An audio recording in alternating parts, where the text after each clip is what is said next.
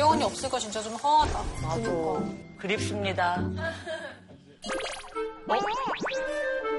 어? 뭐야?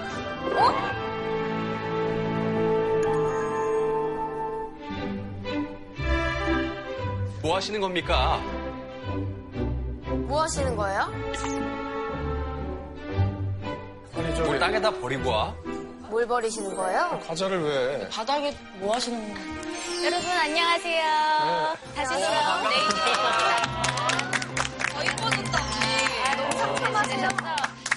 제가 요즘에 여러분들 뭐 코로나 때문에 외출을 많이 또 자제하고 계시잖아요. 예, 그래서 예. 오늘 재밌는 책 한 권 소개해드리려고 이렇게 나왔습니다.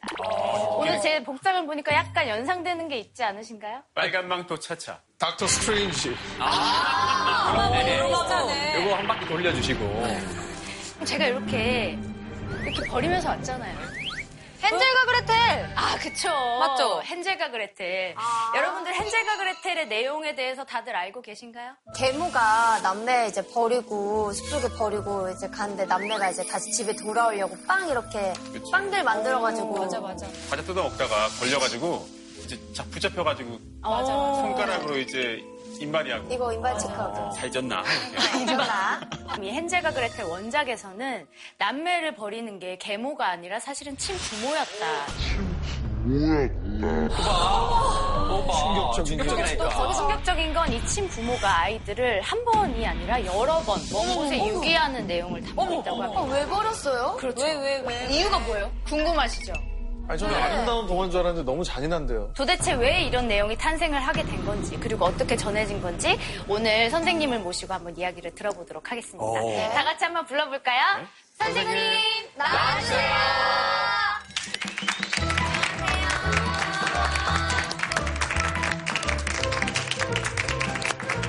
안녕하세요. 저는 지금까지 우리에게 좀 전해져 내려왔던 주류의 역사를 뒤집어 보고 비틀어 보고 새롭게 보려고 노력하고 있는 어, 역사학자 조한우이라고 합니다.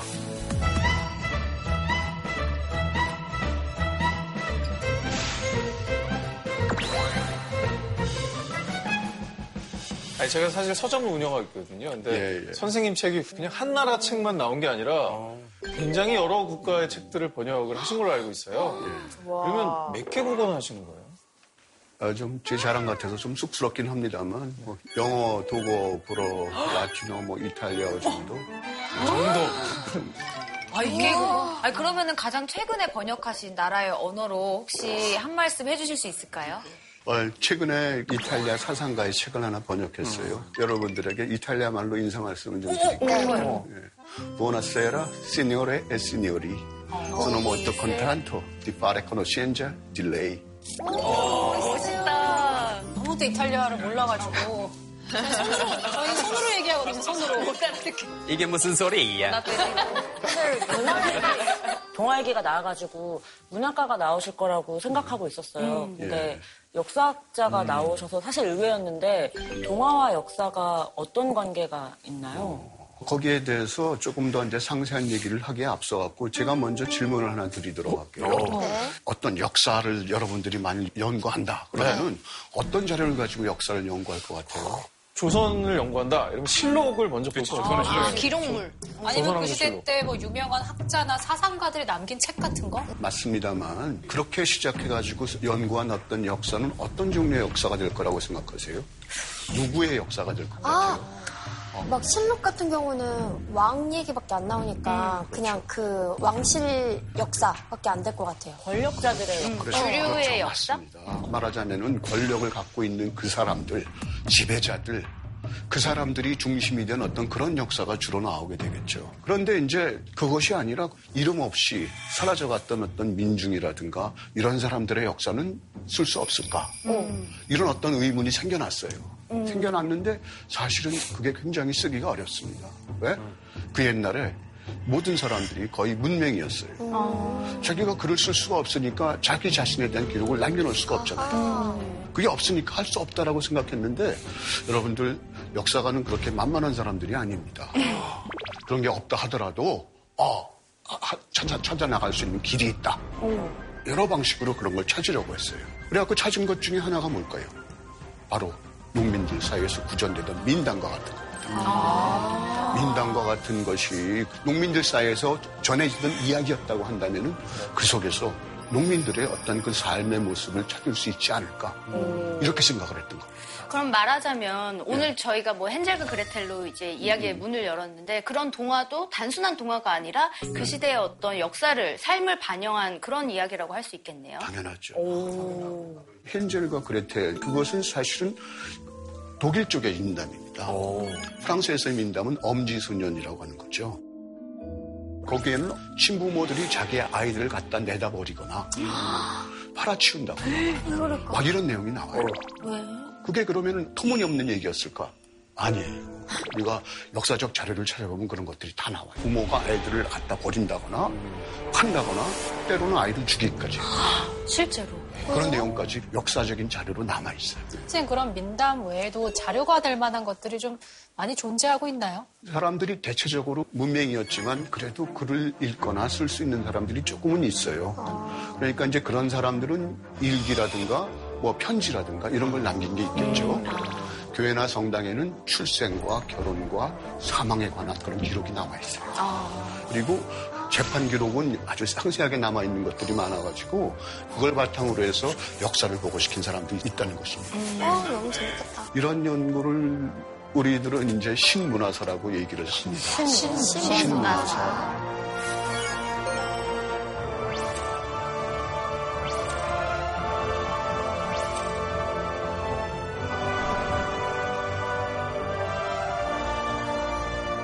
지금까지도 여러분들이 이제 좀 흥미가 좀 땡기시죠? 네. 예, 재미가 땡깁니다. 당겼어요. 땡기고 있거든요. 이 신문화사를 읽어보면은 정말로 여태까지 우리가 알지 못했던 감동이라든가 어떤 충격 같은 걸 여러분들이 얻을 수 있어요. 그래서, 그래서 오늘 제가 준비한 주제는 이런 겁니다. 고양이의 죽음도 역사가 될수 있다. 요즘 고양이가 대세거든요. 사소한 것도 역사가 될 수 있다라는 말씀이신가요? 네, 그러면 선생님 본격적인 강연 부탁드리겠습니다.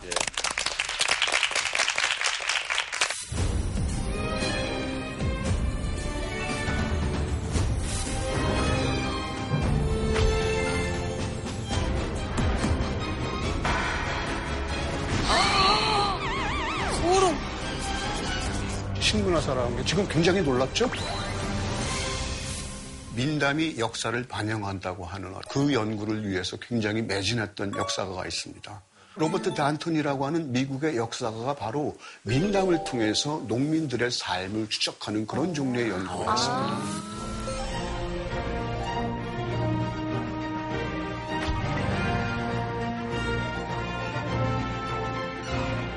프랑스에서는 민속학자들이 수많은 양의 민담을 전부 다 체록해가지고 그걸 분류해가지고 자료집을 만들어 놓은 게 있어요. 그것을 바탕으로 해가지고 단토는 연구를 시작할 수가 있었던 거죠. 자료가 있어요. 그리고 프랑스에 한 샤를 페로라고 하는 귀족이 있는데 민담을 마더구스 이야기 동화 비슷하게 만들었어요.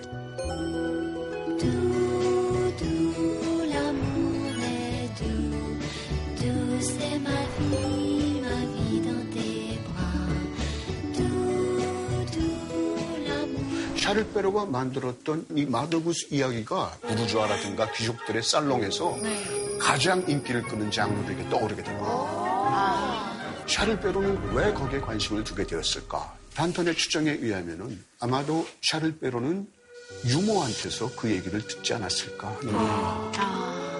보통 유모는 그럼 누가 할까요? 농촌의 아낙네들이 그걸 하는 겁니다. 재우기 위해서 자장가를 불러주기도 하고 때로는 어떤 얘기를 해주는 겁니다. 농촌 아낙네가 해주는 얘기는 결국 농민들 사이에서 떠돌아다니는 그런 민담의 얘기를 합니다. 옛날 얘기. 여기서 중요한 건 뭘까요? 보통 문화를 연구하는 학자들은 문화는 상층에서 만들어져서 그러니까 고급 문화가 만들어져 가지고 그것이 밑으로 내려간다라고 설명을 했어요. 그런데 단터는 이건 뭐예요? 반대네요. 농민들의 문화가 오히려 귀족들의 문화로 될 수가 있다. 문화가 아래에서 위로 올라가는 길도 있다.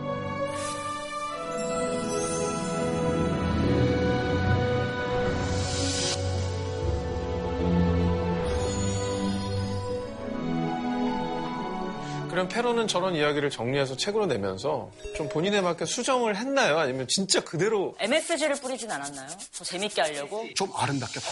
아름답게 바꿨나요? 요거 내용을 제가 조금 먼저 소개를 해드릴까요? 어느 날 빨간 모자가 어머니의 심부름으로 할머니 댁에 가게 되었어요. 어머니가 다른 길로 가지 말라고 신신당부를 했지만 빨간 모자는 한눈을 팔다가 늑대를 만났고 결국 할머니는 늑대에게 잡아먹히게 되죠. 좀 끔찍한 이야기예요. 그래서 늑대가 할머니로 변장해가지고 이제 빨간 모자를 기다리잖아요. 맞아 맞아. 뭐 저희가 상황극을 한번 해볼까요? 아, 오, 기대되네요. 오랜만에 전곡을 한번 살려서 한번 해보겠습니다. 할머니, 할머니, 귀가 왜 그렇게 커요? 네 목소리를 잘 들으려고 하지. 어머나, 할머니, 눈은 왜 그렇게 커요? 너를 더 잘 보려고 그런단다. 어머나, 아, 자세히 보니까 입도 엄청 크네요. 너를 잡아먹으려고 그러지.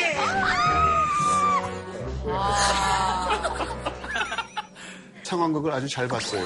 잘, 이 이야기를 가지고 정신분석학하는 사람들이 빨강 모자는 축격의 상징이다. 늑대는 강탈적인 남성 아니면은 윗세대. 그리고 어머니가 충고를 하죠. 금기라고 하는 것을 깨지 말라. 프로이트의 어떤 정신분석학 이론력이 들어가 있어요. 어떤 거, 어떤 거예요? 프로이트의 정신분석학 이론 중에서 가장 기본적인 것이 오이디푸스 컴플렉스입니다. 네. 오이디푸스 컴플렉스는 뭡니까? 아버지에 대한 컴플렉스. 말하자면 어떤 그런 성적 충동이 있어가지고 그것이 인간의 행동을 결정하는 요인이다. 이것이 이제 프로이트의 이론인데 만일 그 어린 나이에 그런 성적 판타지 이것이 실현된다면 이 사회는 어떻게 되겠어요? 큰일 날? 무질서해지겠죠. 그러니까 금기를 만드는 거죠. 정확해요. 그렇네. 이걸 받아들여가지고 동화를 연구한 어떤 브루노 베텔하임이라고 하는 사람이 있어요. 동화라고 하는 것은 환상의 얘기를 말해주는 것처럼 보일지 모르지만 그걸 한꺼풀 벗겨보면은 어린 아이들이 어른으로 자라가는 과정에서 꼭 배워야 할 교훈이 거기 담겨 있다. 그런 주장을 했던 거예요. 그러니까 사회적 어떤 합의가 저런 내용으로 이제 은연중에 교육이 되는 거군요. 그런데 단트는 역사를 전공하는 사람으로서 그, 런 설명이 영 마땅하지가 않아요. 샤를베로가 윤색해가지고 동화로 만들었던 그 이야기 이전에 농민일 사회에서 저- 전해지던 그 민담을 직접 봤어요. 진짜 원작. 원작을 봤죠. 원작이. 을 봤더니 빨강 모자 안 나와요. 파란 모자인가요? 아, 원작은 달라요. 빨강 모자 없는 빨강 모자 없어요. 이야기예요. 빨강 모자도 없고 어, 열린 교육. 어머니의 충고도 없고 충고도 없어요.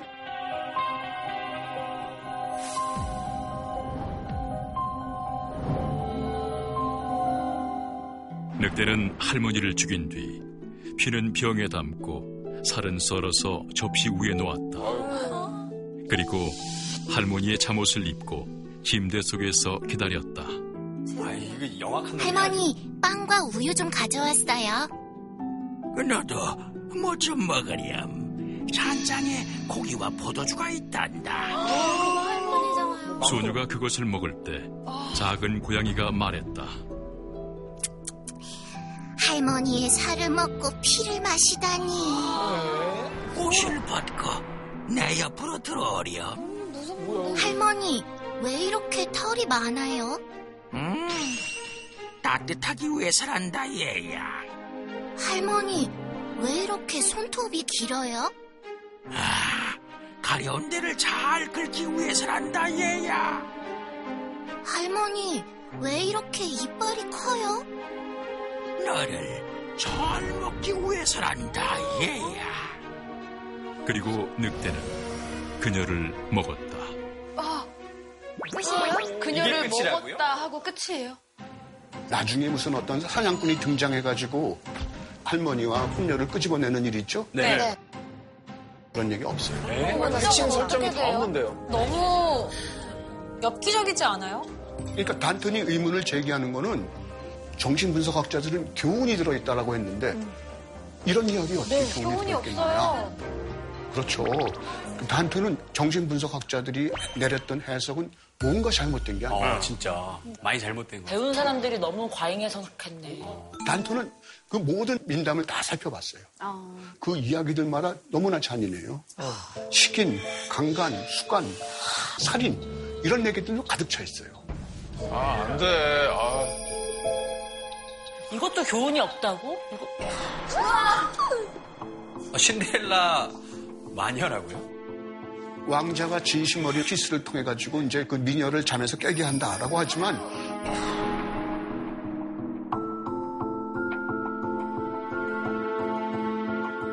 그 공주는 깨어나지도 않은 상태에서 계속 아이를 낳게 되고 어머나. 그리고 장모가 그 아이들을 잡아먹는다 이런 얘기가 나와요. 아, 어떻게 저런 생각을 해? 충격적인데요, 선생님. 저렇게 잔인하고 징그러운 걸 왜 쓴 거예요? 바로 단테는 이런 질문을 던지는 겁니다. 왜 이렇게 잔인하고 불쾌한 이야기가 많을까? 그러게. 맞아. 계모 얘기가 왜 이렇게 많이 등장할까? 그러게요. 그리고 왜 먹는 얘기가 왜 그렇게 많이 맞아. 나올까? 계속 먹어.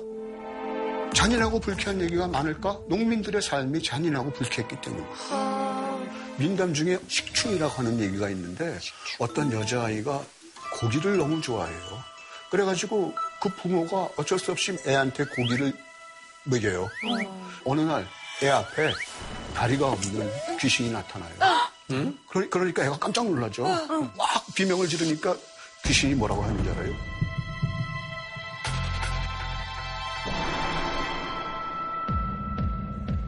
네가 먹었잖아. 여러분들이 갑자기 당황해하는 이유가 있겠죠? 수위가 너무 높아요. 식인 이런 이런 얘기가 나오니까. 근데 유럽의 역사 같은 것을 보면은 실제로 아주 기근이 있었을 때는 식인을 하나 기록이 남아 있어요. 경우에 따라서는 주술적인 의미에서 그 식인을 했다는 그런 기억도 있어요. 계모 얘기가 왜 등장할까? 영양이 부실하고 이러니까 사람들이 오래 못 살았어요. 누가 하나가 죽으면 재혼을 해야 되죠? 계모가 등장하는 게 현실이에요. 이제 그 헨젤과 그레텔의 원전 이런 것들을 한번 다시 한번 살펴보도록 하죠. 예. 또 뭘까? 아이들이 모두 잠든 어느 날 저녁. 나무꾼이 아내에게 슬픔에 겨워 말했다. 이제 정말 아이들을 키울 수 없어. 그걸 왜 났어? 내 눈앞에서 굶어 죽는 걸 보느니 내 축하다. 아이들을 버리고 옵시다. 아이들이 장작을 줍느라 바쁜 사이 우린 도망칠 수 있을 거야. 어떻게 당신 아이들을 버릴 생각을 한단 말이에요? 하지만 아이들이 집에 있어도 굶어 죽을 게 뻔했기 때문에 아내도 그 말에 동의하며 눈물로 침대를 적셨다. 막내 아들 엄지 소녀는 이 대화를 한마디도 빠짐없이 다 듣고 있었다. 여기에 아주 슬픈 역사가 담겨 있다는 거예요. 뭔가니 그 당시에 농민들의 어떤 삶의 조건이라는 게 어땠을까? 식량이 부족해요. 전염병은 언제나 그냥 그 만연해 있어요. 그런데 농민들은 아주 그냥 뼈 빠지게 새벽부터 밤늦게까지 일을 해야 돼요. 그런데도 먹을 게 없어요. 그러니까 친부모가 아이를 갖다 버려요. 어머나 세상에나. 그리고 아이들만 집에 남겨놓고 부모가 야간도 주고. 아, 너무, 너무. 보통 10살까지 살아남는 애들이 거의 없었어요. 그러니까 보통 가정마다 한 대여섯 명의 아이를 낳아요. 근데 그 중에 성인이 되도록 살아남는 아이는 기껏해야 둘이나 셋이었어요. 그러니까 인류의 어떤 그 대재앙기와 비슷한 종류의 조건 속에서 농민들이 살고 있었어요. 그러니까 어떻게 해야 될까요? 삶이 그렇게 험난한데 거기에서 어떻게든 살아남도록 개들 키우려면 어떻게 해야 될까요? 개들한테 국어라는 걸 가르치거나 그렇죠? 사기술을 쳐더라도 남한테 뭐- 뭔가 먹을 것을 얻어라. 그게 교훈입니까? 그게 일종의 교훈이 되는 거죠. 민담이 그것을 듣던 농민들한테 말해주는 어떤 가르침은 바로 이런 것이었다. 한번 생각해 보세요. 농촌의 사회에서 아무런 권력도 없고 힘이 없는 사람이 그런 삶의 조건 속에서 살아남기 위해서 그 위기를 넘기기 위해서 할 수, 의존할 수 있는 방법은 뭘까요? 남을 뭐 속인다든지. 그렇죠. 꾀돌이. 꽤 도둑질. 맞아요. 꽤 꾀라든가 남을 속이는 어떤 그런 능력이에요. 아까 엄지소년 얘기를 조금 하다가 말았는데 엄지소년이 공경을 벗어나는 얘기가 나와요. 그것도 채취를 통해 가지고 꾀라든가 이걸 통해 갖고 넘기는 상황이 나옵니다. 제가 그 부모에게 버림받고 괴물의 집에 갇힌 엄지소년이 어떻게 위기를 넘기는지 여러분께 한번 들려드릴게요. 엄지소년은 밤 12시에 몰래 일어나 형들과 자신의 모자를 자고 있는 괴물의 딸들에게 씌웠다. 괴물은 그 모자를 만져보곤 자신의 딸들을 엄지소년 형제로 착각해 죽였다. 엄지소년은 자신을 쫓아오다 지쳐 잠든 괴물의 요술 신발을 뺏어서 신고 괴물의 부인을 찾아가서 말했다. 아주머니, 남편이 도둑에게 잡혀 큰 위험에 처했어요. 황금을 몽땅 가져오지 않으면 남편을 죽인대요. 어머나. 하며 증거로 괴물의 신발을 보여줬다. 엄지소년은 괴물의 부인이 준 금은 보화를 들고 집으로 돌아갔다. 이거 완전 보이스피싱 아니에요? 진짜 재산을 가로채고 네. 속이고 말하자면 훔친 건데. 아니 교수님 그 jet과 콩나무 같은 거 보면 잭이 사실 이제 콩나무를 타고 올라가서 거인의 물건을 훔쳐오잖아요. 어 맞다 맞다. 그 상황을 되게 뭐 좀 긍정적인 것처럼 맞아. 했는데 이거 가해자 미화하는 동화 아닙니까? 여기에서 우리가 또 좀 더 고려해둬야 할 게 있습니다. 잭과 콩나무 이야기는 영국 쪽의 민담이 동화로 바뀐 거예요. 네. 영국은 경제적으로 조금 더 일찍 안정을 꾀한 나라예요. 네. 막 그랬기 때문에 영국의 이야기는 좀 더 부드러워요. 좀더 희망적이네요. 거기에 비하면은 독일 쪽의 얘기는 환상이라든가 뭐 모험의 세계로 들어간다거나 그렇고 이탈리아는 또 영국 문화라든가 이런 게 발달해서 그런 건지 이야기에 나오는 식인기라든가 이 사람들은 어릿광대 비슷하게 나와요. 이런 것들이 다 달라요. 근데 가장 잔인한 게 프랑스입니다. 프랑스의 민담 속에는 사기꾼과 관련된 이야기도 그렇게 많다는 거예요. 사기꾼이 주인공인 거죠. 사기꾼이 주인공인 거죠.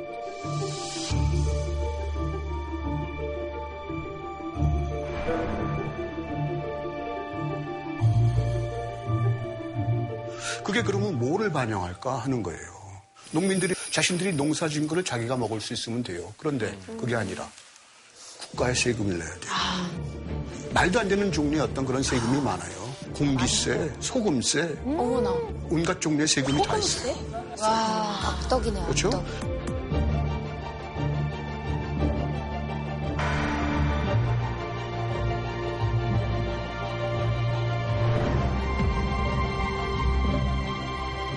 국가에 세금을 내는 것뿐만이 아니라 교회도 세금을 걷어가죠. 아니 그럼 뭘 먹고 살아요? 11조를 내야 되니까 국가나 교회뿐만이 적이 아니에요.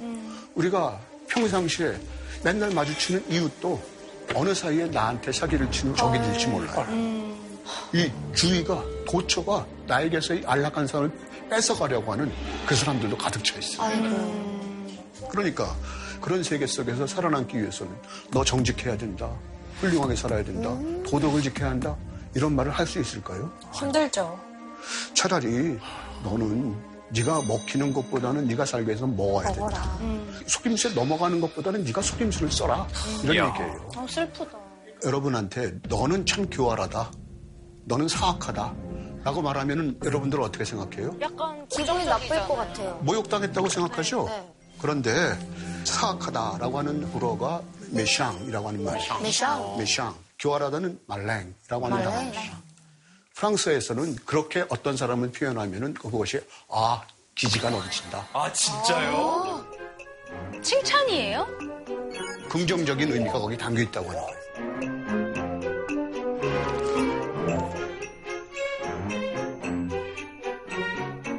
나빠야 좋은 나라다 이런 말도 있어요. 아 나빠야 좋은 나라다. 신기하다.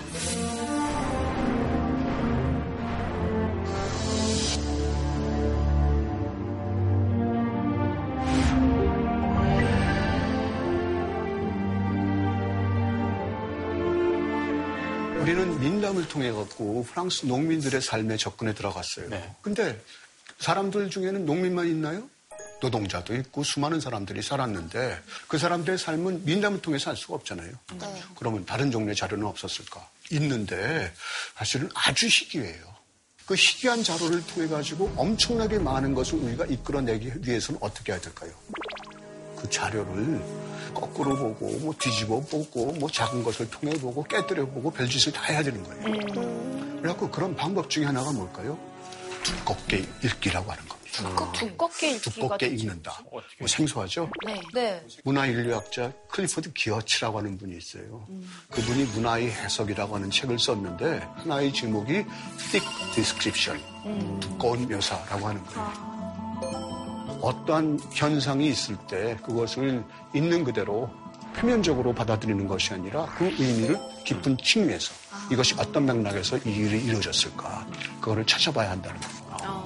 그래서 이제 진짜로 고양이 이야기가 나옵니다. 고양이 얘기가 대체 뭘까요? 18세기 프랑스 파리에 있는 한 인쇄소에서 견습공들이 인쇄소 주인이 돌보던 고양이들을 모두 잡아다가 때려 죽였어요. 그리고 나서 그것뿐만이 아니라 죽이면서 모의 재판을 했어요. 고양이들. 너는 이죄를 졌다. 이상하다. 고양이들한테 유죄 판결을 내린 뒤에 교수형에 매달아갖고 고양이들을 죽였어요.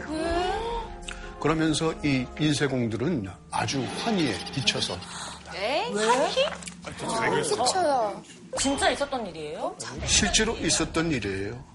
1730년대 프랑스 파리에 있는 한 인쇄소에서 인쇄공들이 고양이를 다 때려 죽었어요. 왜요? 왜요? 왜 하필 인쇄소에서 죽였어요? 동물 학대 아닙니까? 이유는 뭐예요? 인쇄공들은 특이하게도 글을 읽을 줄 아는 사람들이라서 그쵸? 그 기록을 남겨놨어요. 인쇄공들은 왜 고양이를 죽였을까요? 아, 여기 인쇄소잖아요. 네. 근데 고양이 딱 하면은 양, 양 발이 생각나잖아요. 네.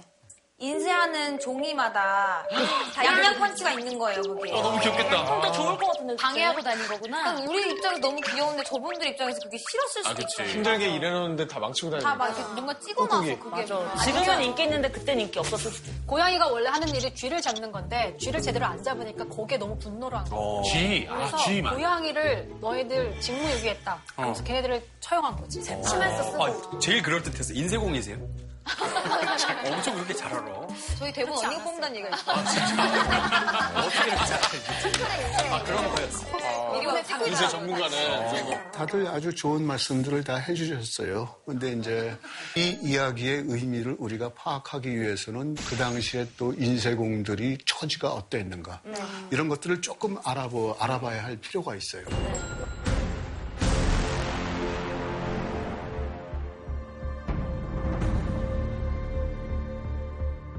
그들은 더럽고 추운 방에서 잤고 하루 종일 주인들에게 모욕을 받고 주인에게 학대받으며 일했으면서도 먹을 것이라고는 찌꺼기밖에 받지 못했다. 그 찌꺼기는 고양이에게 먹으라고 줘도 거절당했다. 이 이야기에서 뭐가 느껴져요? 차별이요. 울분, 분노. 울분, 분노 이런 게 당연하게 느껴지죠. 네. 견습공들, 노동자들이 주인에 대한 분노를 느꼈다고 한다면 그건 어떻게 해석할 수 있을까요? 어떤 일종의 혁명으로 봐야 되겠죠. 계급 갈등으로도 볼 수 있을 것 같은데. 그렇죠. 아주 좋은 어떤 그런 해석인데 여기에 대해서도 민담에 대한 해석을 내렸던 그 로버트 단턴이라고 하는 역사가가 아주 뛰어난 해석을 내린 게 있어요. 인쇄소라고 하는 것은 이 당시에 무슨 공장이고 그렇지만 이것이 중세 때 어떤 그 동, 동업자 조합이라고 하는 것이 길드가 있죠. 이것이 길드의 후신이다.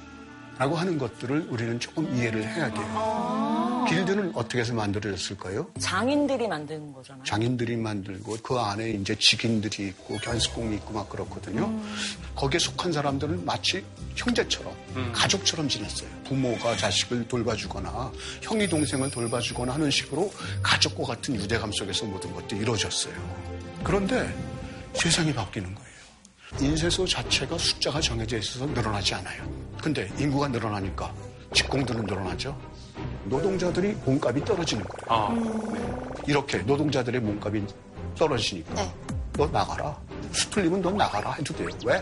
다 채울 사람들이 계속. 어머나. 노동자를 점점 도구 취급하기 시작한 거군요. 그렇죠. 자기의 돈벌이를 위한 수단으로만 생각하고 그러면서 그게 도움이 안 된다 그러면 내치는 거예요. 이런 상황이 벌어지니까 그 속에서 이 고양이 죽이기 소동이 일어난다.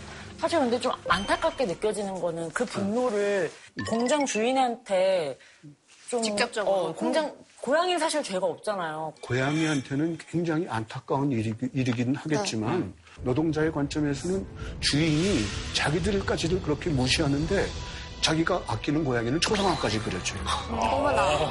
그러면 쇠고기를 막 먹이고 그렇게 키워요. 어떻게 보면 더 미웠을 수도 있어요. 고양이를 죽인 것. 이게 주인에 대한 어떤 불만감의 표출이다. 라고 해가지고 이거를 말하자면 혁명으로까지 연결시켰었잖아요. 음. 근데 나한테는 그런 해석은 거부해요. 아, 그래요? 왜 그럴까요? 혁명이라고 하는 것은 지금 현재의 나의 삶의 조건이 너무나 비루해. 그걸 어떻게 하려고 하는 거예요? 타파해가지고 더 나은 미래를 만들려는 염원이 반영된 것이 혁명이에요. 네. 근데 혁명이 이 상황이랑 연결이 된다고 한다면은 이런 일을 벌이고 나서 이 사람들 어떻게 할까요? 주인을 이제 쳐야죠. 파업을 하거나 의사의사 뭐 해가지고 막 이렇게 그냥 뭔가 운동을 해야 될 거 아니에요? 네. 이 사람은 어땠을까요? 주인한테 모욕을 준 거로 만족하고 그 다음날 다시 또 일자리에 가서 기분이 일하나. 좀 나아졌으니까 이제 일하러 가자. 여흥이었구나. 고양이만 너무 불쌍하다. 이 사람들이 바랬던 거는 그 옛날에는 주인과 직공이 같이 자고 같이 먹었는데 왜 어느 사이에 너희들은 너희들은 저쪽에 딴 나라가 있고 우리는 이렇게, 이렇게 비참한 사- 현실에 있느냐 그 옛날에 대한 향수예요. 미래로 가기보다 과거로 회귀하고 싶었다는 그렇죠. 말씀이시죠. 근데 이거는 결코 혁명이 아니라는 거죠. 미래에 대한 향수. 아니 뭐 옳다는 생각은 안 들지만 근데 저는 의아스러운 게 노동자들이 고양이를 뭐 이렇게 화풀이 대상으로 삼았다 뭐까지 이제 얘기를 들었는데 굳이 그럼 왜 재판까지 했나요? 맞아. 맞아.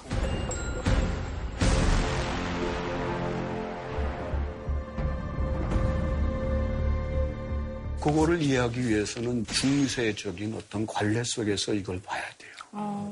그 당시에는 그 사람들이 가장 좋아하는 오락 중에 하나가 동물 학대예요. 오락이란.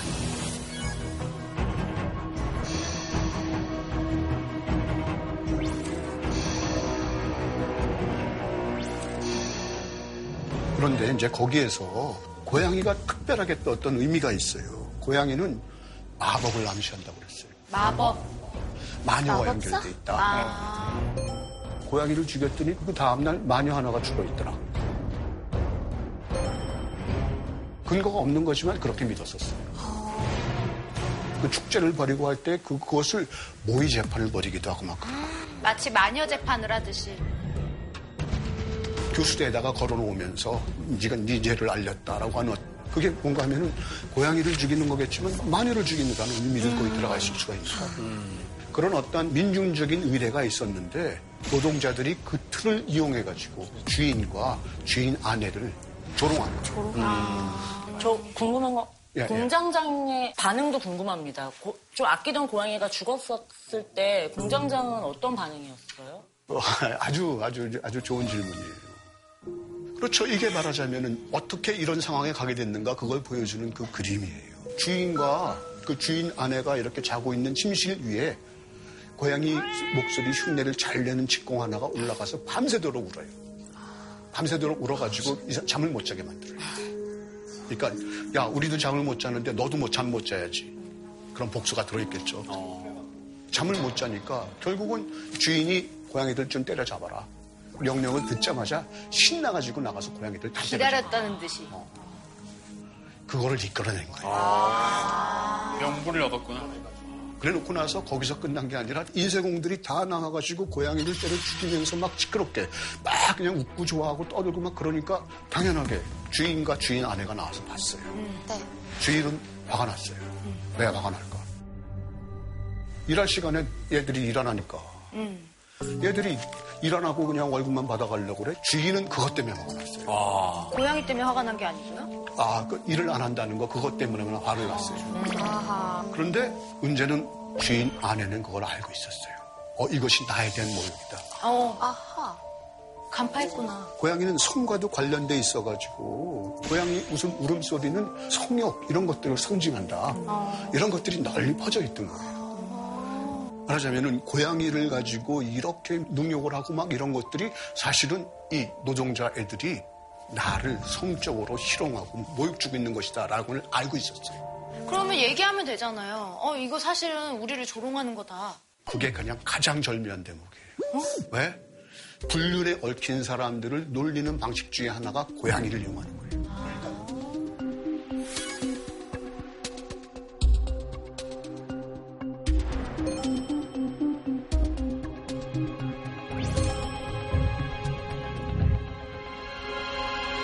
그런 상징적인 의미를 이 사람들이 노동자들이 알고 있었어요. 음. 알고 있으면서 일종의 거기에 거기에 맞는 상황극을 만든 거예요. 부인이 바람 피고 있었나요? 너 바람도 피고 있는 거지? 그 얘기를 한 거니까. 남편한테 그 자기는 아는데 어떻게 말을 해? 아, 얘기하면 불륜을 또 들통나는 그거 들통나는 거죠. 셈이 되니까. 완전 부부의 세계네요. 이게 어떤 상황인가 하면은 주인은 뺨을 맞았어. 근데 주, 주인은 뺨을 맞았는지도 몰라. 아내는 알아. 근데 말을 못해. 말을 못해.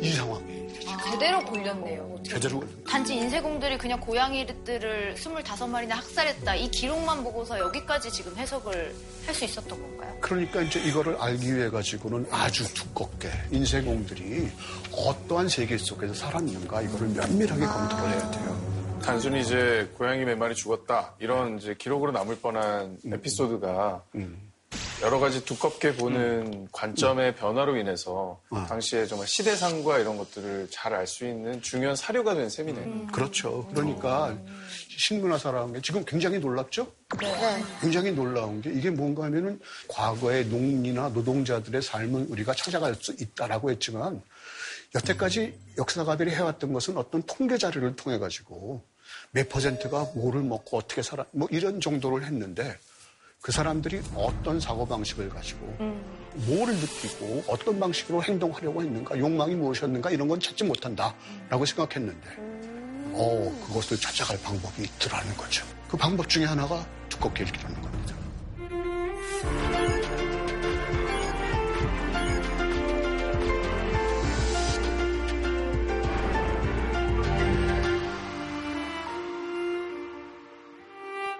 그 다음으로 이제 우리가 얘기해야 될 게 다르게 읽기라고 하는 또 다른 영역입니다. 다르게 읽기?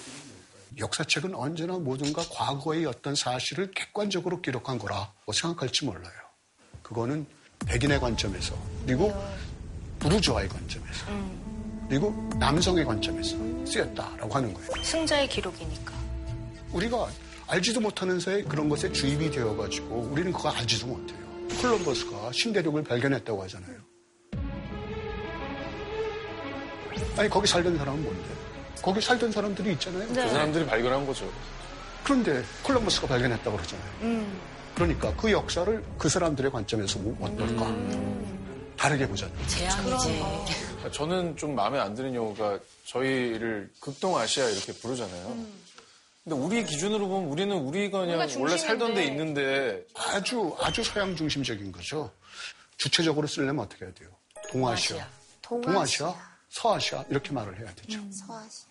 2000년이 언제예요? 밀레니엄이 바뀔 때니까 그 당시에 전 세계에서 유수의 언론마다 설문조사를 했어요. 인간의 역사, 2000년 역사 중에서 가장 중요한 사건이 무엇이냐? 압도적으로 1위를 했던 사건이 뭔가 하면은 프랑스 혁명이에요. 왜? 프랑스 혁명은 정치적 민주주의를 성취한 혁명이기 때문에 이것이 가장 중요한 사실이다. 그런데 그 여성사의 관점에서 그러면은 그, 그 중요하다는 프랑스 혁명을 어떻게 한번 다시 보면 안, 될, 안 될까? 재해석을 한번 해보자.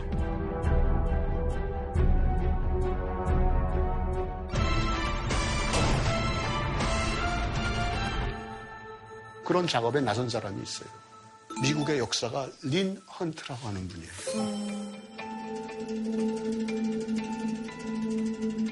질문을 하나 드릴게요. 네. 린 헌트는 무엇을 통해 가지고 프랑스 혁명을 새롭게 해석하려고 했을까? 저요. 네. 프랑스 혁명을 하러 남자들이 좀 싸우러 나갔을 거 아니에요. 그러면 여자들은 집에서 그 남편을 기다리면서 혹은 남자친구를 기다리면서 썼던 편지. 힌트를 조금만 더 드릴게요. 몸의 기록인데 적나라한 몸에 관한 기록. 뭐? 그거 아니야. 그거 아 니야. 정답! 병, 정답! 병원 진료 정답! 차트. 아기가 생긴 거예요. 아, 저는, 저는, 저는, 일어났네. 선생님, 병원 출산 기록. 뭐, 뭐가 있을까? 야, 이거 좀 어렵다. 예, 포르노그라피. 포르노그라피 린 헌트라고 하는 분은 포르노그라피를 통해 가지고 프랑스 혁명을 새롭게 해서 갑자기 근데 저게 왜 나와요? 선생님 너무 기적의 논리 아닙니까? 이렇게 갑자기 jumping을 한다고요? 그래? 아, 좀 이해가 안 됩니다. 프랑스. 혁명 시대에 생산됐던 포르노그래피가 있다는 맨 앞에. 피읖 들어가는 거밖에 영화에서 못 여러분 찾겠는데. 근데 진정하세요. 갑자기 포르노그래피 나오자마자 이렇게 흥분할 수 텐션 있나요? 올라가네. 어 그러게 말이에요. 여러, 여러분들이 포르노그라피에 대한 관심이 많군요. 포르노그라피 여러분들은 어떻게 생각해요? 소설을 많이 얘기하지 않았을까요? 글이나 그림 같은 게 주로 있어. 예전에 그 춘화 뭐 이런 그러니까 우리의 생각에서는 뭘까요? 성욕을 도발하기 위한 그런 종류의 글이나 그림 이런 것들을 포르노그라피라고 얘기를 해요. 그런데 그것도 옛날엔 달랐어. 포르노그라피는 오히려 정치적인 무기였어요. 진짜요? 정치적인 무기였어요. 어, 갑- 그게 어떻게 정치적인 무기가 돼요? 프랑스 혁명을 거치면서 어떤 일이 있었어요? 왕과 왕비를 죽여요. 아이고. 루이 16세를 처형하고 마리 앙뚜아네트를 처형을 해요. 그런데 마리 앙뚜아네트를 처형했을 때 어떤 제목으로 주- 처형을 했을 거예요? 사치하고. 사치스럽고. 도망치려고 반역죄 이런 거 했다가 딱 아닙니까? 걸려서 그런 거 아니에요? 그러니까 어장 걸려서나? 보통 반역죄 많이 하잖아.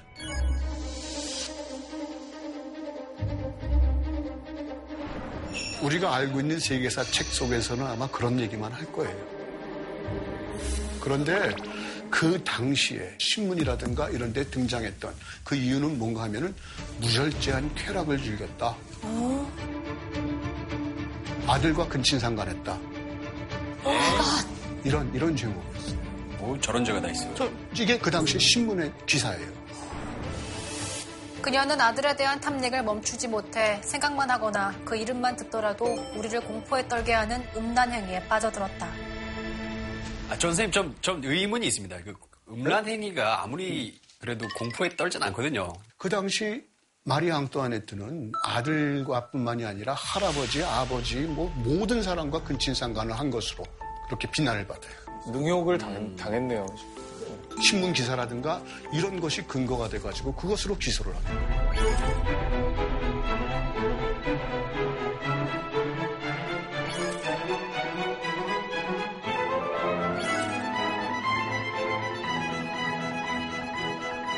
조속하다.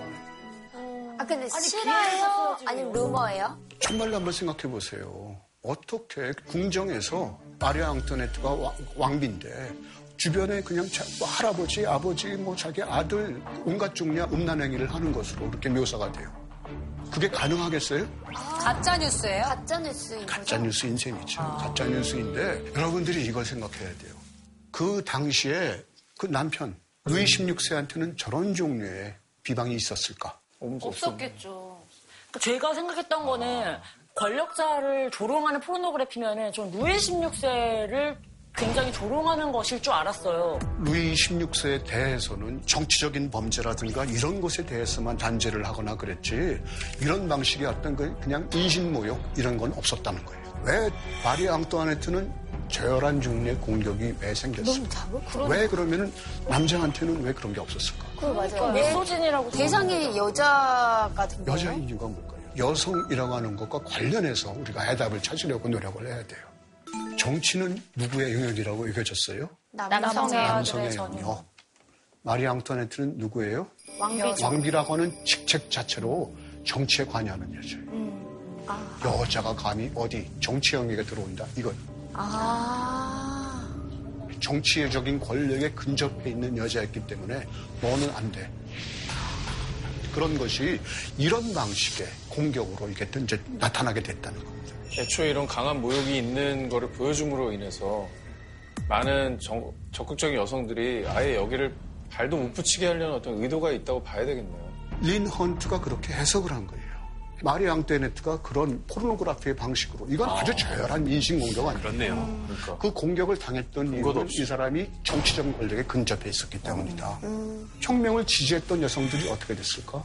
혹시 그들도 이렇게 비난 당했나요? 이렇게? 다 길로틴에서 몰려 나갔죠. 아유, 마녀사냥 당했을 것 같아요. 롤랑 부인이라고 하는 사람이에요. 이 사람은 혁명의 옹호자예요. 혁명을 위해 갖고 투, 그러니까 투쟁하던 그 사람이에요. 근데 나중에 체포가 돼요. 그리고 기요틴에서 목이 날아가요. 올랭프 드 구주. 그, 그 사람은 프랑스의 인권 선언 거기에 반발해가지고 여성권 선언이라고 하는 그 선언문을 썼잖아요. 여성권을 위해서 활동했다고 하는 이유로 목이 날아가는 거예요.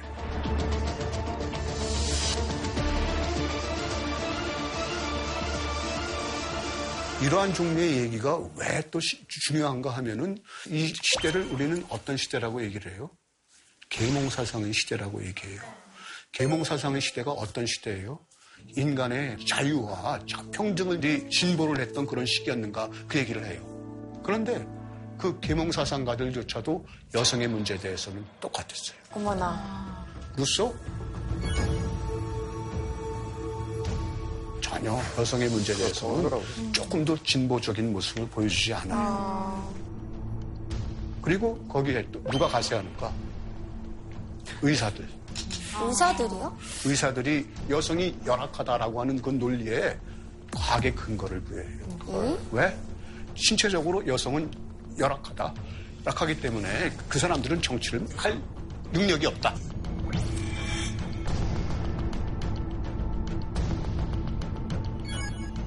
언제부터 여성들이 가사를 돌보는 경건한 임무를 포기하고 공적인 장소에 나와 장광한 소리를 듣는 것이 점잖은 것으로 바뀌었는가 이 말이야.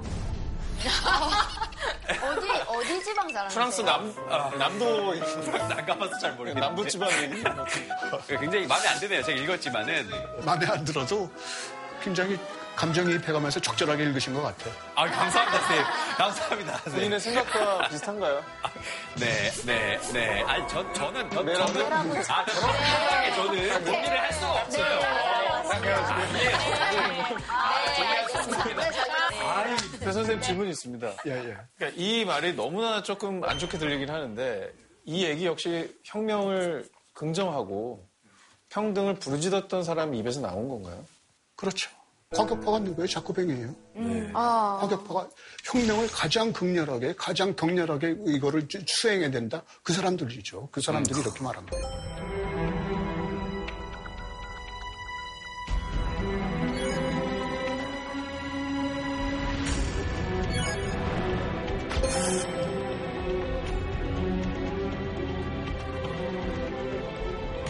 롬무가 인간이지만 동시에 남자, 남자다. 그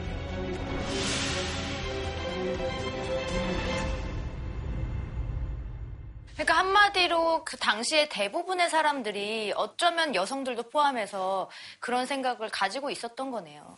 그러니까 여성의 관점에서 본다면 서양의 역사에서 인류의 진보를 위해서 크게 기여했다고 하는 프랑스 혁명은 여성의 진보를 위해서 이루어진 게 있어요?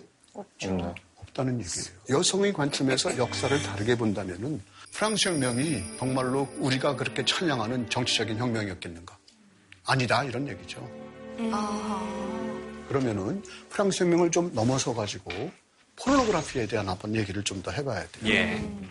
여태까지 역사에서는 포르노그라피처럼 저잡하고 저열한 종류의 글이 어떻게 역사의 자료가 될 수 있을까 이렇게 생각을 했어요. 그런데 요즘의 역사가들은 어 포르노그라피 같은 자료를 통해서도 우리는 아주 훌륭한 역사를 써낼 수 있다. 그리고 그런 결과를 산출해내요. 여러분들 이런 질문을 한- 하나 해보죠. 사회적 차별을 만들어주는 게 뭐라고 생각해요? 돈. 돈을 상징하는 있을까? 어떤 사치품들? 옷이에요, 옷. 옷. 옷이 그 사람의 사회적 신분을 보- 보여주잖아요. 맞아요. 많은 걸 대변해주죠. 그렇죠? 맞아.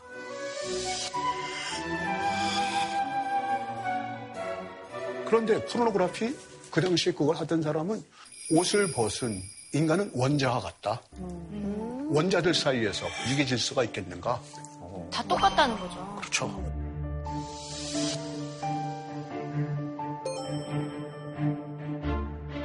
포르노그라피라고 하는 것이랑 철학적으로 연결시킨다고 한다면 그것이 이런 방식으로 평등사상과 연결될 수 있다. 이런 거죠. 계몽사상가들 중에서 볼테르 같은 사람이 요 포르노그라피를 썼어요. 진짜요?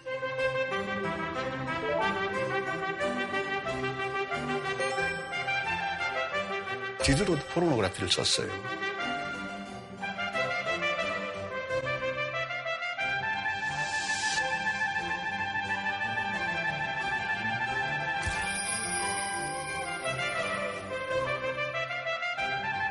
포르노그래피가 어떻게 해서 정치적 무기가 될 수 있을까? 이런 것들을 우리 한번 생각해 봐야 돼요. 절대주의 시대죠. 여러분들이 잘 알고 있는 어떤 구호 중에 하나가 뭘까요? 지미국 국가다. 왕. 왕. 이라고 하는 사람의 어떤 일신, 그 사람이 몸, 그 사람이 국가예요. 그러면 포르노그래피식으로 공격할 수 있는 방법은 뭐가 있을까요? 왕이 불능이다. 왕이 불능이다라고 하는 공격이 있어요. 그럼 뭘까요? 나라 자체가 불능이다. 나라 자체가 힘이 없는 거예요. 어, 그런데. 그런데 반대로 왕이 그냥 정력이 전륜이야. 그래가지고 그냥 난잡하게 행동을 해. 그럼 어떤 걸까요? 나라가 난잡. 국가 기강이. 국가 기강이 뭐 흔들린다. 그렇죠. 포르노그래피는 양면의 나를 갖고 있는 칼이에요. 그러니까 포르노그래피식의 공격이 그렇게 빠져나갈 수가 없는 그런 그렇게 강력한 정치적 무기였다. 이런 얘기죠. 그러니까 저희가 아까부터 포르노그래피 얘기를 하면서 그냥 네. 계속 막 이렇게 이유 없이 웃는 게 사실 그냥 단순히 야한 어, 뭐 어떤 그런 글이나 그림이라고 생각을 했는데 그게 아니라 어떤 정치적 사회적인 메시지가 담긴 상징이 될 수 있다라는 거죠. 그렇죠. 그러니까 오히려 포르노그래피는 그 당시 어떤 여론이라든가 이런 것의 추이를 알아볼 수 있는 좋은 자료라는 거예요. 그러니까 이게 신문화사의 관점에서 보면 깨뜨리기 좋은 일이라는 거예요. 이걸 포르노그래피를 누가 이걸 가지고 역사를 찾을 수 있겠냐고 생각을 했겠어요. 그런데 여태까지 우리가 갖고 있는 역사에 대한 고정관념이 완전히 타파된 거예요. 네.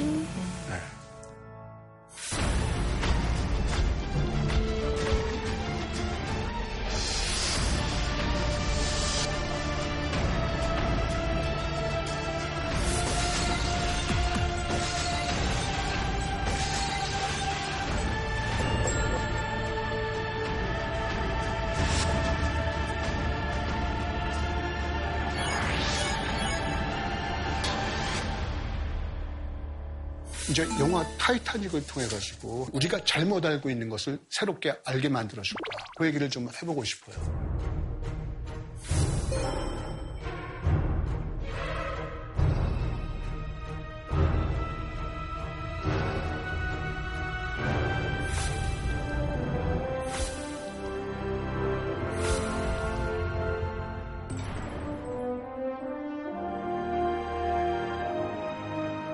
여러분들이 보면서 가장 화가 났던 사람이 누구예요? 전, 제- 전 잭이요. 약혼자가 제일 화났는데. 선주. 선주. 그렇죠. 브루스 이스메이 선주. 그렇죠. 브루스 이스메이는 어떤 사람이에요? 먼저 도망쳤어요. 돈만 아는 나쁜 사람. 음, 맞습니다. 그리고 이 사람은 누구예요? 존 스미스 선장이죠. 그 영화를 보면은 존 스미스는 어떤 사람이에요? 끝까지 함께하죠. 끝까지 배를 지키고 근데 그게 조작이에요. 어? 이게 사실이 아니에요? 거꾸로예요. 어머나. 거꾸로예요? 존 스미스는 아주 무책임한 사람이었어요. 어머. 그 사람은 타이타닉이 지나가는 바다에 엄청나게 많은 빙산이 돌아간다고 하는 것을 주변의 배에서 계속해서 조심해라, 조심해라 무전을 보냈는데 그거를 전부 다 무시했어요. 그리고 일찍 잠에 들었어요. 그리고 나서 침몰을 하게 된 상황이 생겼는데도 초동 대책을 하지 못했어요. 아, 현장 책임도 컸네요, 이 사건에는. 선장 책임이 아주 크죠. 그랬구나. 브루스 이스메이는 누구였을까? 지금 이 사진을 보면은 아주 선량한 사람이 처럼 보이죠? 영화 속의 사진을 한번 다시 보세요. 되게 야비하게 그려놔요. 실제로는 이 어땠어요? 사람은 실제로는 자기 주변에 있는 모든 사람들을 배에다 다 태우고 마지막에 자리 하나 남았을 때 주변에 아무것도 아무도 없는 상황을 알고 나서 그 자리에 올라간 거예요. 아, 멋있다. 그리고 나서도 나중에 이 사람은 선주로서 책임을 느껴가지고 죽은 선원들의 가족들을 위해서 기금을 모으고 그 사람들 끝까지 도왔어요. 근데 이 사람이 왜 악역으로 그려진 거예요? 그 당시에 브루스 이스메이라고 하는 사람은 선주지만 엄청난 기업가예요. 이 사람의 어떤 라이벌 중에 그 팻 허스트라고 하는 그 언론 재벌이 있어요. 그, 그, 그 사람의 언론이라고 하는 것이 그 당시에 옐로 저널리즘의 대표적인 거였어요.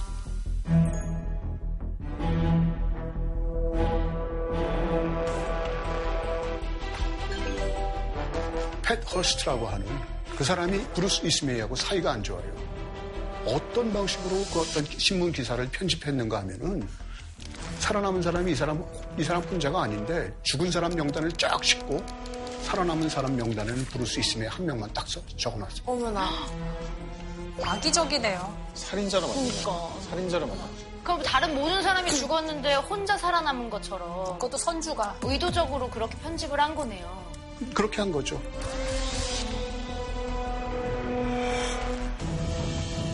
그 당시에 재판이 벌어졌는데 재판에서 많은 사람들이 증언했던 겁니다. 억울하게 알려지진 않았어. 진짜 억울하겠다. 브루스 이스메이 같은 이렇게 권력이 큰 사람도 거대한 구조의 희생자가 될 수 있다는 거예요. 이게 뭐예요? 언론이고 영화 산업이잖아요. 거기서 왜곡된 관점에 이러한 사람들까지도 그렇게 피해자가 될 수 있다라고 하는 거죠. 이 얘기를 지금 말씀드리는 거랑 조금 더 구체적으로 이제 연관시킨다면은 작은 것을 통해 보는 역사라고 하는 것을 보통 이제 미시사라고 얘기를 해요. 작은 것의 역사라기보다는 작은 사람들의 역사입니다. 개개인의 삶의 모습을 바라보는 거고. 그렇죠. 삶의 저도 모습. 역사가 될수 그렇죠. 있겠네요. 그럼. 아, 이미 역사죠. 이미 역사지. 제가 해를 품은 날부터 시작해서 차이나는 클래스 가지고 보게 되었습니다.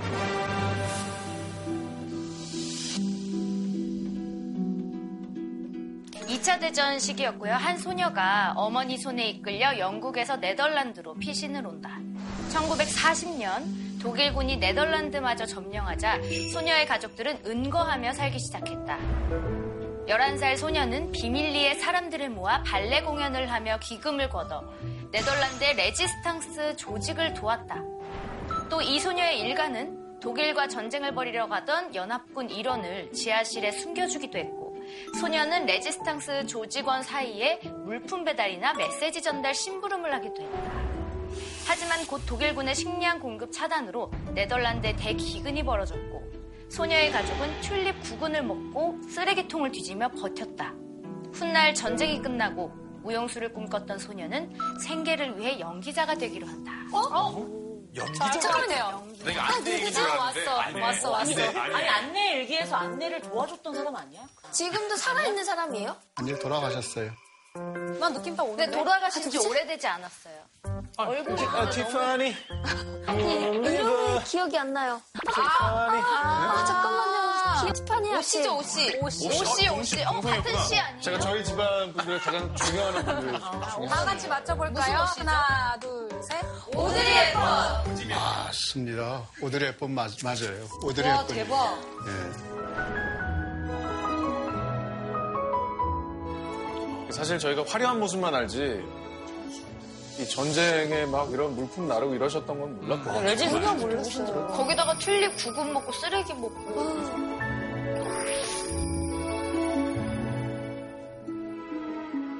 이런 얘기를 통해 가지고 실제로 개인의 얘기지만 이것이 나치가 점령하고 있던 네덜란드에서 일어나고 있던 일이에요. 미시사에서 얻은 통찰력을 사용한다고 한다면은 우리가 잘 알고 있는 연예인이라든가 유명한 사람이라 하더라도 그 사람들의 삶 속에서 우리가 알지 못하던 것들 그런 영역을 찾을 수가 있다고 하는 거죠. 우리는 이제 사람에 대한 얘기를 했죠. 사람의 얘기를 넘어서서 모든 것에 대한 역사, 물건에 대한 역사도 존재할 수 있다고 하는 거예요. 요새의 관점에서 물건을 가지고 우리가 오늘날의 세태를 볼 수 있는 아주 재미있는 그런 게 있어요. 뭘까요? 핸드폰? 패션.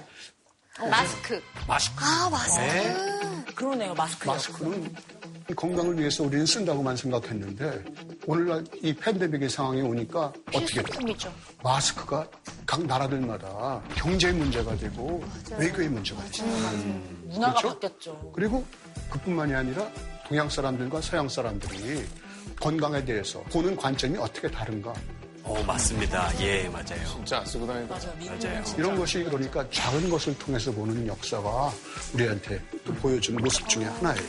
그렇네. 온갖 종류의 역사책이 나와 있어요. 설탕, 빵. 엄청나죠?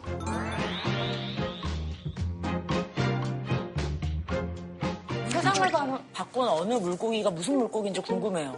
여기 낚시인들 있거든요. 대구예요, 대구. 대구.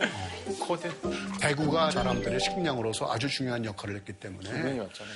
나라들 사이에 전쟁이 벌어지기도 했어요. 그런 얘기들이 있고 오늘날 관심이 있을 만한 먼지의 역사, 세균의 역사, 꽃가루의 역사 모든 것이 다 있어요. 너무 재밌겠다. 그뿐만이 아니라 색깔의 역사도 있고 냄새의 역사가 있어요. 냄새의 역사? 왜? 냄새라고 하는 것이 어떤 방식으로 해서 차별의 요인이 되는 거예요. 여러분들 그거 요새 좀 익숙하죠? 예, 맞아요. 그 네, 영화, 기생충. 영화 기생충에서도. 예. 바로 그런 것들까지도 역사가들이 찾아가지고 그걸 통해서 이제 역사를 보려고 하는 시도도 있다고 하는 거예요. 내가 질문 하나 드릴게요. 예. 여러분들이 역사가 되어가지고 혁명의 역사, 빵의 역사 두 개를 써야 한다고 생각해 보세요. 어떤 역사가 더 쓰기 힘들까요? 혁명의 역사가 저는, 저는 빵. 빵은 어떻게 쓸지 모르겠는데.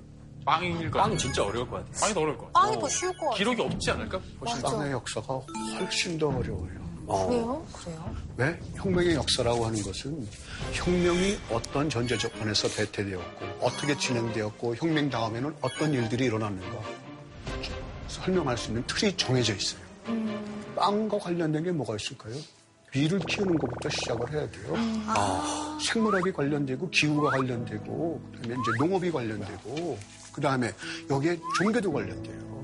빵이라고 하는 것이 단순한 얘기가 아니라 엄청나게 많은 온갖 종류의 그런 것들이 게재가 돼요. 실제로 빵의 역사를 쓴 사람이 있어요. 있어요? 그 사람이 자료를 모으는 데만 20년 걸려요.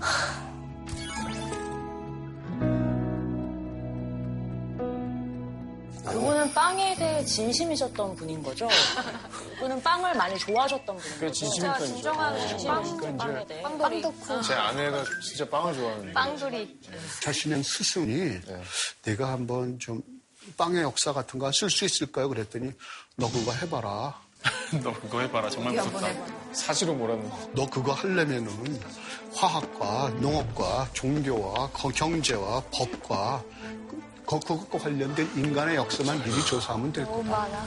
그것만 조사하면 된다고요? 그것만 가지고 20년 동안 조사를 했던 거예요. 조사만 20년을 했어. 단순하지가 않죠. 되게 다면적으로 빵 들어가야 되는 한 거니까. 몇천 개의 참고 자료가 거기 써 있어요. 그렇죠. 사소한 것의 역사?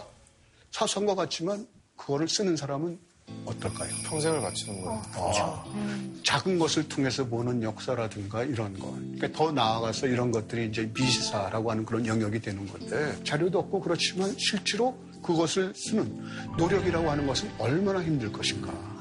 그런 것들에 대해서 조금은 이제 좀 알아줬으면 하는 그런 마음이 있는 겁니다. 네. 오늘 제가 얘기해야 할 어떤 결론 부분으로 이제 향할 시간이 된 것 같아요. 소개해드리고 싶은 아주 다른 인물이 있어요. 이탈리아 역사 철학자입니다. 잠바티스타 비코라고 하는 사람입니다. 비코는 이런 얘기를 해요. 어떠한 한 시대의 언어와 종교와 법학이라든가 이 모든 것들이 함께 얽혀 있다는 거예요. 서로 분리가 될 수 없어요. 그것을 종합적으로 이해해야지만 우리는 어떠한 시대에 대한 이해에 도달할 수 있다. 그래서 저는 오늘 신문화사에 대해서 여러분들에게 말씀을 드렸지만 결국 그 종착점이라고 하는 것은 우리의 과거에 대해서 반성하고 모든 것을 포함하는 우주 자체, 우주 자체의 그 미래에 대해서 우리가 통찰할 수 있는 전망을 제공해주는 그런 종류의 역사에 도달해야 된다라고 하는 것입니다.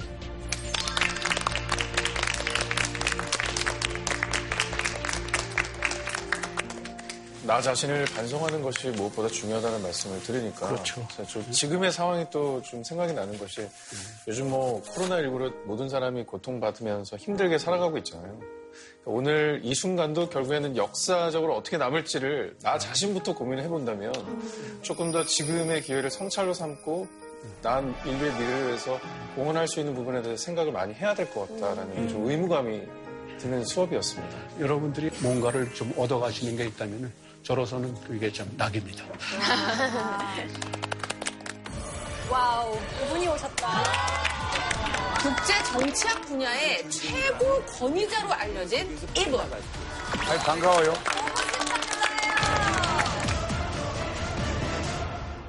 인간과 같이 더불어 시작을 했다. 더 멀리, 더 빠르게, 더 깊게 인간의 치명적인 영향을 준다는 것을 바로 코로나, 코로나, 코로나, 코로나 사태 이후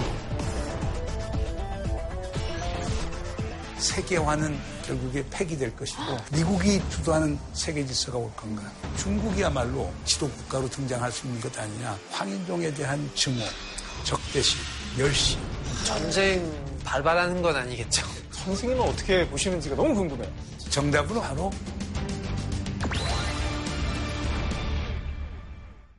오늘의 질문상은 어떤 건지 소개해 주세요. 예, 오- 정말 상을 받게 된다면 제 역사의 중요한 터닝 포인트. 고양이를 주시나?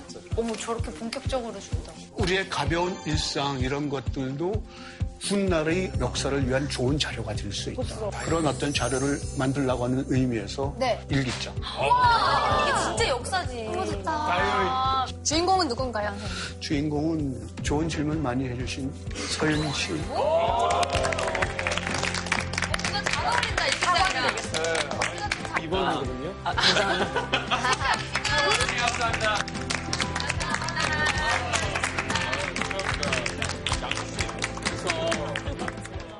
JTBC